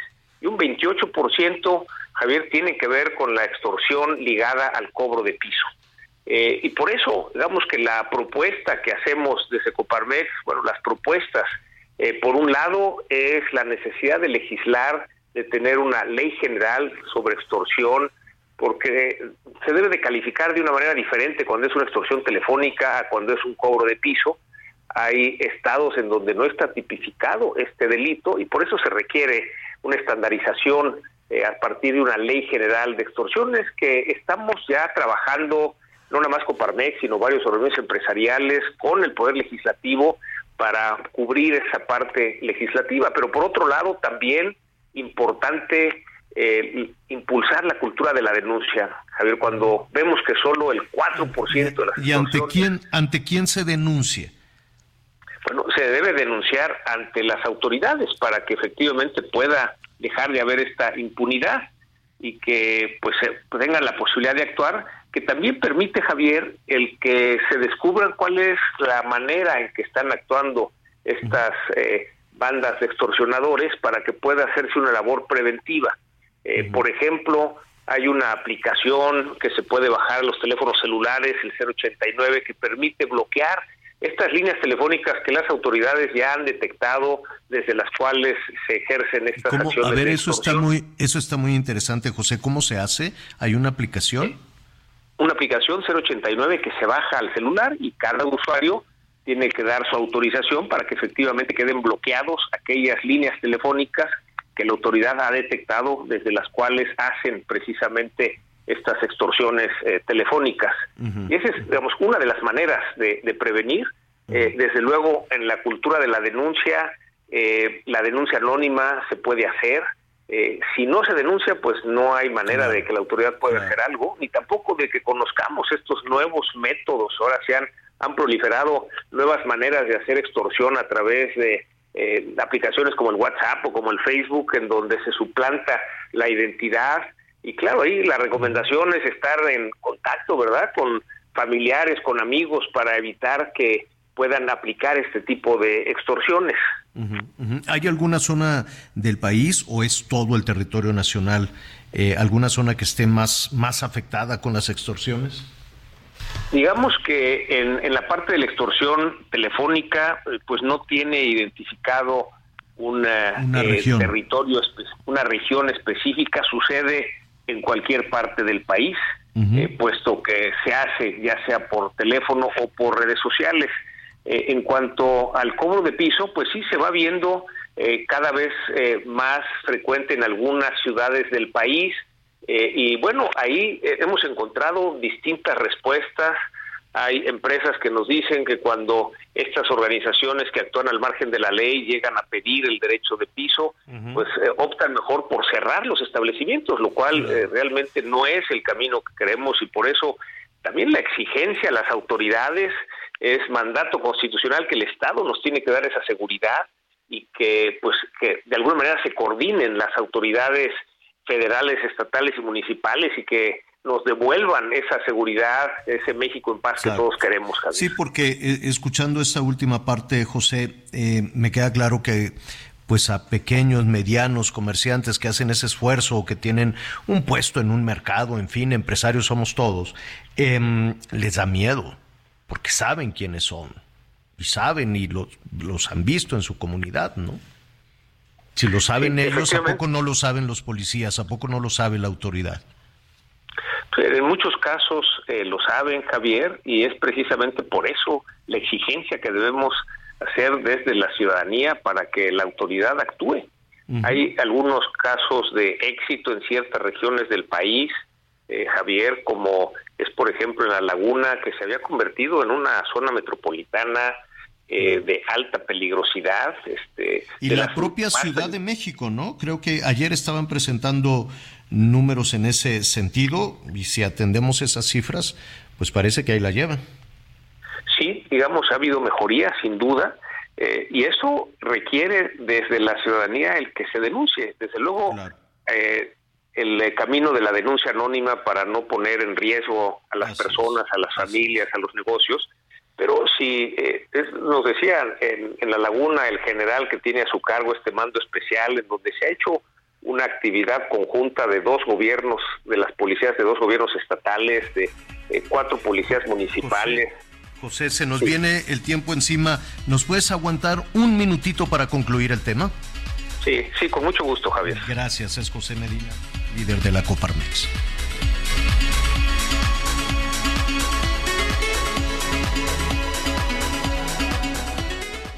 Conéctate con Ana María a través de Twitter, arroba Anita Lomelí. Sigue con nosotros. Volvemos con más noticias. Antes que los demás. Todavía hay más información. Continuamos. Estamos eh, platicando con José Medina Mora, presidente nacional de la Coparmex, la Confederación Patronal de la República Mexicana. José, te ofrecemos una, una disculpa, se nos vino aquí este corte en, en automático. Em, para, para, concluir este, este asunto lamentable, preocupante, este, este incremento en el número de extorsiones, lo necesario además eh, de la, de la denuncia, eh, pero me, me, decías que hay, hay, hay, buenas experiencias, o sea que finalmente yo, sé que la impunidad es terrible en nuestro país. Yo sé que ir a presentar una denuncia por algún delito en muchas ocasiones acabas criminalizado, la víctima termina en un berenjenal terrible. Yo sé que en eh, los gobiernos locales y federales eh, desaniman que las personas, que los ciudadanos presenten denuncias para no formar parte, para que su localidad no forme parte de la estadística. Entonces dicen, no, pues este, mejor hay que desanimar a que el ciudadano se presente. Y, y después la ruta que puede seguir la denuncia. En cuántas ocasiones vemos que muchos jóvenes, delincuentes, extorsionadores, cuando eh, se revisa el antecedente, han tenido pues un número enorme de ingresos a, a los reclusorios y, y no pasa absolutamente nada. Con todo y eso, hay que denunciar sin duda, Javier, cuando hay un delito que no se denuncia, pues la autoridad no puede actuar y entonces aumenta la impunidad. Eh, comentábamos que hay eh, buenas experiencias como es en La Laguna, que a partir de esa eh, alianza entre dos policías estatales, cuatro policías municipales, el ejército, la Guardia Nacional y un observatorio ciudadano de seguridad, eh, han podido darle la vuelta y básicamente lo que nos decía el general cargado de este mando especial es que el reto es que los ciudadanos confíen en la autoridad para denunciar lo que está pasando, cualquier delito en el momento en que ocurre, eh, y también el que las mismas empresas, los negocios confíen eh, en la autoridad. Hay también una aplicación, Javier, el, el Centro de Integración Ciudadana, un, una iniciativa que empezó en la ciudad de Monterrey hace unos 12 o 13 años, que hubo una situación de creciente inseguridad. Esta es ahora una aplicación también en un celular que hemos llevado ya a 12 ciudades de la República, en donde un ciudadano puede, a través de la aplicación, pues alimentar que está sucediendo un delito, esto le llega a las autoridades y pueden actuar de manera inmediata. En fin, son medidas que ayudan a que la denuncia se haga eh, rápido y entonces pueda actuar la autoridad. Por eso, eh, una de las propuestas es que tenemos que impulsar esa cultura de la denuncia, desde luego, además de las acciones preventivas, como lo que comentábamos de poder bajar esa aplicación a los teléfonos celulares que eh, bloquea eh, las líneas desde donde se hace la extorsión telefónica, que es la aplicación 089. Eh, desde luego, también el que pues, no se contesten llamadas de números desconocidos.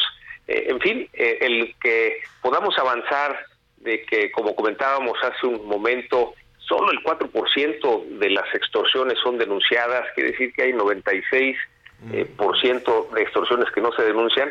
Y este 4% significa, Javier, que hay una extorsión por hora en este país. Quiere decir que hay mucho todavía por avanzar y por eso el llamado de atención hacia las autoridades a, que respondan, a que nos devuelvan ese México en paz que todos queremos. Que ahorita están muy distraídas con, con, la elección presidencial, falta un año, pero ya desde ahorita están con, con este tema. José Medina Mora, líder de la Coparmex, muchísimas gracias. Con mucho gusto, Javier. Un saludo especial para ti, para toda tu audiencia. Mm, gracias, gracias. Pues sí, mire qué disparo con estas mediciones. Y esa es muy certera, ¿no? Porque no es una encuesta de carácter político, ni tiene un sesgo partidista, ni nada por el estilo. Es simplemente preguntarles a, a los agremiados, a todos los, los eh, pues las personas que tienen algún, algún comercio, ¿no? Cuando, cuando decimos eh, empresario, pues puede ser desde el que tiene la tiendita con dos empleados hasta quien tiene dos mil empleados. Y, y la verdad es que sí, es serio, muy, muy serio este repunte de las extorsiones. Y la mayoría de las veces son a los changarros más pequeños, ¿eh, Javier? Es a los negocios más pequeños en donde se perciben ese tipo de ese tipo de extorsiones y cobros de derecho de piso. Que si tú quieres les pueden cobrar 100, 200, 500 o hasta mil pesos a la semana, pero bueno, se agarran tres, cuatro changarros por calle y estos criminales, bueno, pues hacen el agosto. Y la verdad es que de pronto para la tiendita de la esquina, para la cremería, para la tortillería, porque nadie está exento, ¿eh? Ya nadie está exento en muchas zonas del país, pues sí, de pronto sumarle a todos los gastos que tienes cuatro o cinco mil pesos. Mira, entre los trámites burocráticos, las licencias, los inspectores corruptos, los policías que también te quieren cobrar para que pasen constantemente y los criminales, créeme que ya se te va un 20-25% de tus ganancias. Vamos con los comentarios de nuestros amigos, Anita. Eh, mira, te voy a, platicar primero, aquí, aquí, aquí, una, unas noticias que vamos a decir en nuestro resumen. Fíjate que la Las noticias en resumen. Y apertura. El alcalde de Benito Juárez, Santiago Tabuada, espera tener coordinación y apertura de diálogo con Martí Batres, próximo jefe de gobierno de la Ciudad de México, en sustitución de Claudia Sheinbaum indicó que debe predominar una actitud institucional para atender diversos pendientes de la capital en materia de movilidad, de seguridad, el tema del agua, salud, impartición de justicia, entre otros. El panista también confirmó que aspira a gobernar la Ciudad de México en 2024. La Fiscalía de Veracruz informó que fue imputado Leonardo N., presunto feminicida de la joven Lisbeth Vargas Barrios, quien fue asesinada en el municipio de Medellín de Bravo. El cuerpo de la joven de 25 años fue hallado en un predio el pasado 15 de mayo, tras haber sido reportada como desaparecida dos semanas antes. En Jalisco detuvieron a un sujeto identificado como Eduardo B., por el delito de crueldad contra los animales luego de que en su domicilio del municipio de Tala fueron encontrados varios perros muertos. La captura de este hombre se desprende del hallazgo de 11 bolsas con varios animales sin vida. Además, en el lugar rescataron a otros 11 perros maltratados y desnutridos. Habitantes de Ciudad Juárez, Chihuahua, expresaron su preocupación por la jirafa Benito, que tiene solo una pequeña sombrilla para cubrirse del sol en plena ola de calor en el Parque Central. Activistas pidieron que sea trasladada a Texas, Estados Unidos, donde le encontraron un nuevo hogar tras considerar que en el parque vive en condiciones deplorables. Muy bien, muchas gracias, muchas gracias Anita Lomelí, mucha atención para todos nuestros amigos. Hemos estado platicando constantemente acerca de qué hacer con los ahorros, qué hacer con el reparto de utilidades, que tiene apenas unos días que, que a mucha gente se los repartieron. Pues aquí le tenemos una, una opción. ¿Por qué no probar algo diferente con Citibanamex? Hablemos de invertir. Si desde el inicio quieres saber cuánto va a ganar, que esa es una gran ventaja porque siempre se desconoce, pagaré Citibanamex es la opción para usted. Aproveche estos días porque su rendimiento está hasta el 13%, uno de los rendimientos más altos en el mercado. O si lo que le interesa es tener disponibilidad diaria de sus recursos y no se tiene que esperar 28 o 60 días, invierte en el fondo VLK uno más de BlackRock, esto sin plazos forzosos. No necesita ser un experto y puede hacerlo desde la app de Citibanamex móvil. Créamelo, es muy, muy sencilla. No pierda la oportunidad de mejorar la relación con su dinero. Inicie hoy mismo, consulte términos y condiciones en citibanamex.com diagonal inversiones. Javier.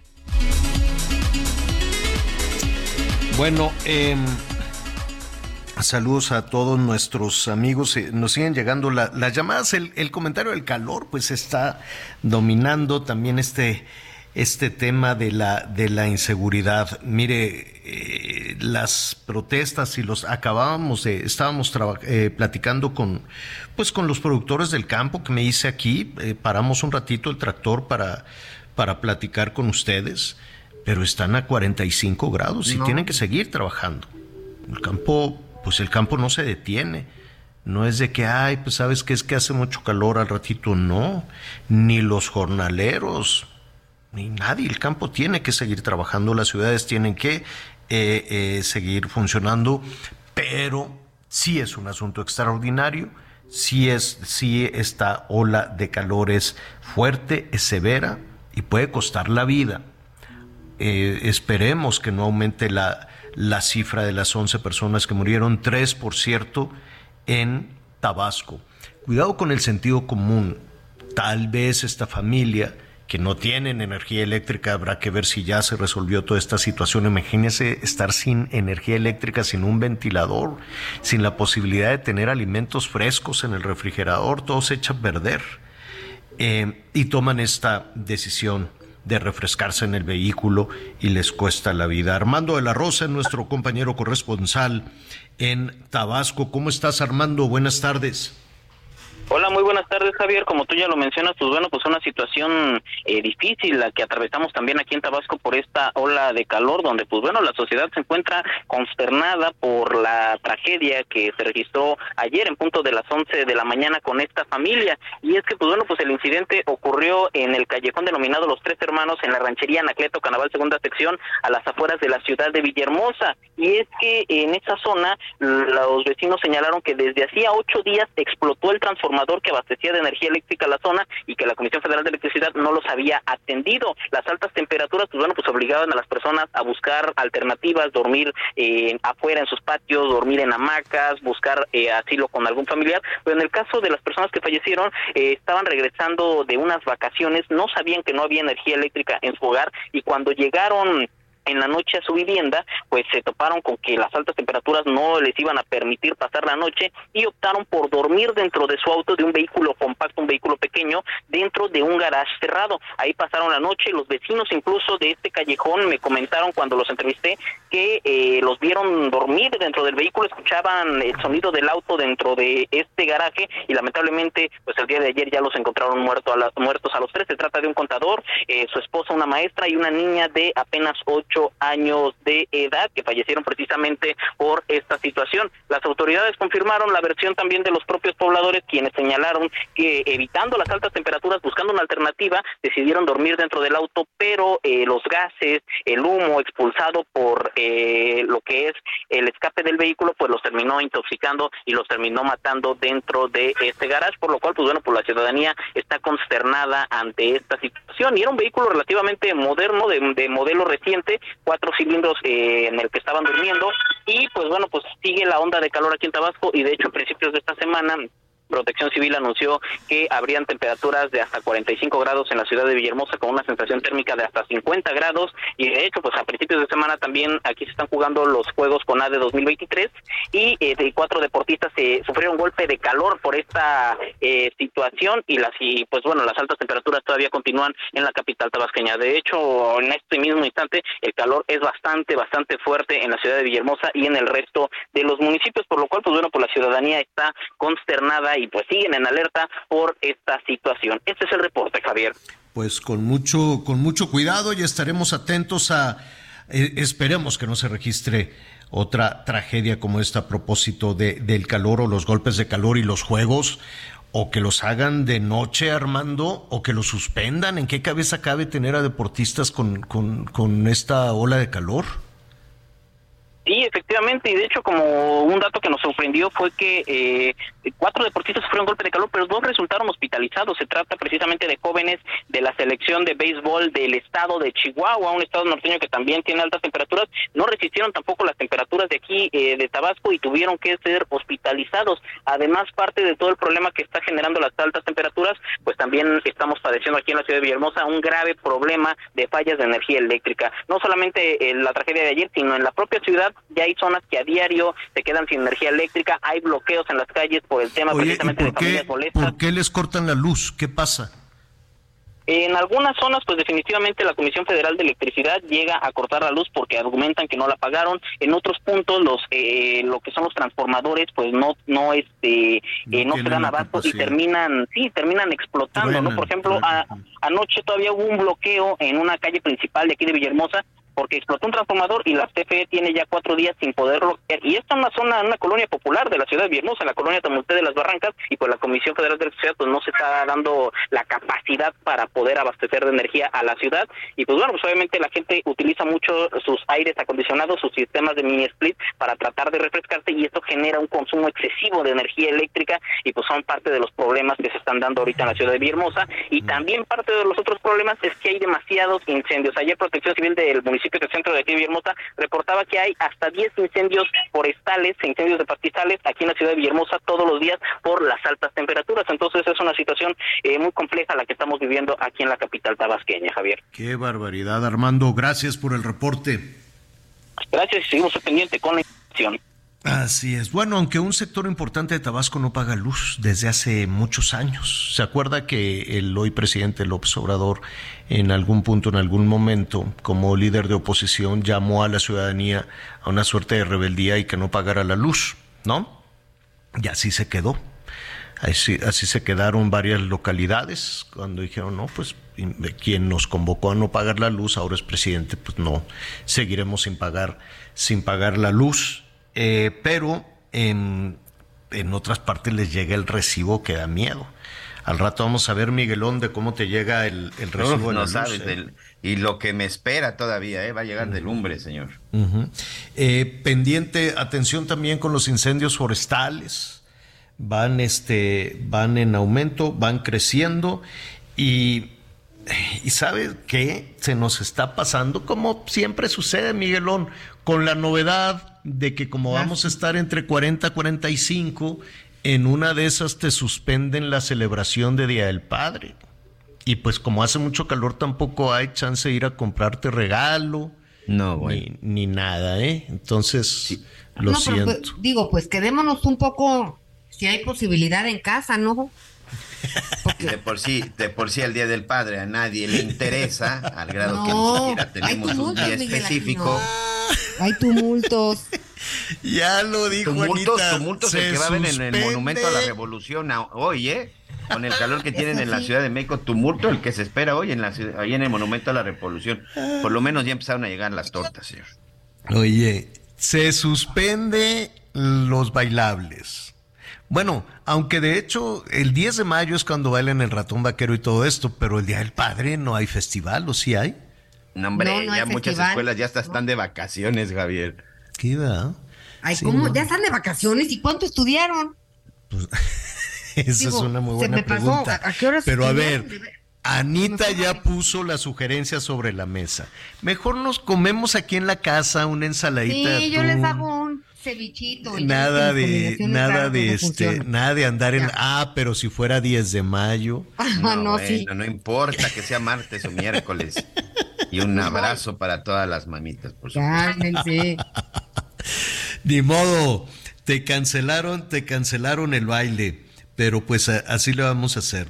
Oigan, este, muy rápidamente antes de, de revisar, eh, me, me- me estaban preguntando a propósito de, de, pues de los eh, emprendedores y de los comerciantes y me mandaron una foto y tengo una duda, dije, ¿sabes qué? Le voy a preguntar a Anita Lomelí, nuestros Sí. amigos de Matre. Y ahorita te voy a mandar la foto a ti también, Miguelón. ¿Por qué? Y dicen, ¿por qué las señoras suben sus guarachitos o sus zapatos que vienen, que pisan charcos, que pisan escupitajos, que pisan todo en la calle? ¿Por qué suben los zapatos a la silla y se abrazan las rodillas? ¿No es difícil comer así? Pues no lo sé. ¿Tú, Pues sabes qué, Javier, mira, ¿Por qué digo, harán eso? No entiendo. parece que es de mala educación un poco, porque pues como subes los Mucho, pies ¿no? así, además en el filito pues acabas este, desgraciándolo todo, la Exacto. verdad. Este, porque además también hay quien se quita los zapatos, agárrate. Hay quien se sube, o sea, públicamente así con sus piecitos en la orillita de la silla, los talones ahí en la orillita, este, pues tampoco está bonito. Pues Pero no. es de una comunidad, comodidad, porque como que te estiras, ¿no? Hay como que ¿Cómo sin que te agacharte. estiras? Si estás como abrazado, o sea, ¿cómo puedes comer? Imagínese usted que se sienta. A ver, Miguelón, que imagínate que vas, que te llegan a comer el Día del Padre y tú decides subir los pies a la orillita de la silla, una sillita pequeña, te abrazas las rodillas así como, como, como pelotita, ¿no? Y, y además tienes que chupar y comer así. ¿Cómo? No, no, manera. entiendo. Yo- para empezar, yo creo que ya no me alcanzo a abrazar las rodillas, Javier. Anita, pero no es incómodo comer Es así. incomodísimo, debe A ver, No, no, imagínese que usted que se no. sienta en la silla, pone los dos pies en la silla, o sea, pone las Primero, pompas, pone pone las pompas y los pies, atrás. las pompas y los pies en las sillas, se abraza las rodillas Sí. y friéguese una cervecita o un coctelito de camarón. O ¿Cómo? un pan, ¿no? O, o- o un pan Yo con, sí me con leche. así dos panecitos de matres y me los echaba. Pero oiga, puedes poner un bello letrero como los, la- los diseños que hace Matre y diga, favor de no subir los pies en la silla. ¿Y no te enojarías si llegas y eh, llegas a un negocio y te dicen, señora Anita, no suba los pies a la silla? No me daría vergüenza porque yo diría, chin, yo que los iba a subir, qué pena. Porque Sí, además, no, ¿sabes no qué? Dejan un mugrero. Mira, uno no Entonces, debe de hacer afuera lo que no y hace en su tienes que estar limpie, limpie y compre, No. compre mobiliario. Y además porque en un- lo en un- dejan. en un, este, establecimiento donde hay alimentos, pues no puede ser. Y aparte se les ven los calzones. Sí, es eso. Esa ya es de gusto, Se ¿eh? les ven durísimos los calzones porque estaban, el otro día dije, mira, parecen periquitos todos. Todas las señoras así, abrazadas las rodillas, abrazadas. O, o dije, o será, pensé, dije, estarán dando una clase de yoga. No, Pues así digo, estaban. Esa sensación da cuando eh, con el estiramiento dices, uff, Pero estás en un restaurante, ¿no lo pueden hacer como en privado? Digo, no sé, cada sí, quien, digo, con sí, todo no, respeto. 100% es una falta de, de- de educación y de Con respeto. todo 100%. respeto, que cada quien. Es como si fuera. ¿Tú qué harías si entras a un restaurante y está un señor en shorts con las tenis arriba de la silla abrazándose las rodillas y que se le salgan sus partes? No, qué desagradable. ¿Qué harían, No, no Anita? que bonito. estuviera al revés, un señor abrazándose las rodillas. No, no, no. Digo, Y no diríamos, sé. bueno, ¿qué le pasa? Pues no sé. O, soba- o que se levantara la playera y se empezara a No, sobar no, la, la Javier, ya panza. no se te ocurren esas cosas. Así que se soba la panza, así mientras está tomándose su cerveza, con las piernas abiertas, así. Este, ¿qué onda, Anita? Ya te oí ahí en la radio. ¿No qué harías? No, no, no, no, no, no. Bueno, digo mí, yo. No, no, pues. Nos no queda sé, un minutito. ¿Cómo vamos con los comentarios? Anita. A ver. Ok, bueno, rápidamente. Hoy aquí don Alejandro Ortiz coincide conmigo. Alejandro Ortiz de Guadalajara, buenas tardes. El día X, conocido como Día del Padre, ni siquiera tiene día fijo. Coincido con usted, don Alejandro. Le mando un abrazo y si es papá, una felicitación anticipada. Bueno, Eh, a ver, Tampico, Miguelón, Tamaulipas, rápido. Elena de Vázquez, muchas gracias. También aquí tenemos otro mensaje de Salvador López Ramírez en la Ciudad de México. Dice, deseo expresar mi opinión, gracias, felicidades por su programa. El problema enorme que tienen los agricultores en el occidente de nuestro país definitivamente es la podredumbre de los políticos que provocan ese caos, nunca en favor del pueblo, como dices Javier. Dependemos de ellos, los agricultores, y los están llevando a la ruina. Reciba un cordial saludo. Muchas, muchas gracias. Mauricio Torres, en la Ciudad de México, saludos nuevamente. Dice Javier, si la idea de Morena es cambio de con continuidad, ¿qué le van a prometer a los productores de maíz y trigo cuando los vayan a ver? Saludos y felicidades por su programa. Saludos a nuestros representantes en Tamaulipas que van rumbo a Puerto Vallarta. Parece que tiene que ver aquí también con algunos campesinos. Y Uy, se nos fue que va a Miguelón. participar Ah, en no, los Juegos Panamericanos. Y aquí también dicen felicidades a toda la, la delegación mexicana desde Guadalajara, Jalisco. Y también desde, el- desde la tierra de las Chivas, Guadalajara, el mejor programa de México. Su servidor, el señor Iván Valdés. Dios los bendiga. Muchas gracias. Juan Cantú, en Sabinas, Hidalgo, Nuevo León. No me pierdo su transmisión. Wendy Mares, este, Lili, eh, tengo muchos, muchos que ya estaremos comentando. El señor Ángel Aguilera también, Javier, aquí ya. Liliana Hernández, muchas gracias también a Liliana, a Liliana Hernández. Y en Tampico, Tamaulipas, el señor Salvador García, al licenciado Arthur en pues Oaxaca. Muchas, muchas gracias por todos sus Va- comentarios. vamos a hacer algo mañana viernes de karaoke. Después de que cantemos un poquito, eh, iniciamos con las llamadas para que no se nos acumulen. Mientras tanto, vámonos por una sopita. sopita como usted quiera, pero sopita. Anita Lomelí, gracias. Gracias, Javier, Miguel. Amigos, Gracias. amigos, nos vemos mañana. Yo soy Javier Alatorre, gracias Miguel Aquino. Yo soy Javier Alatorre, lo espero a las diez y media. Diez y media en Hechos. Póngale ahí en Azteca 1, se lo va a pasar muy bien. Y lo invito a que siga con nosotros en el Heraldo Radio. Gracias por acompañarnos en Las Noticias con Javier Alatorre. Ahora sí ya estás muy bien informado.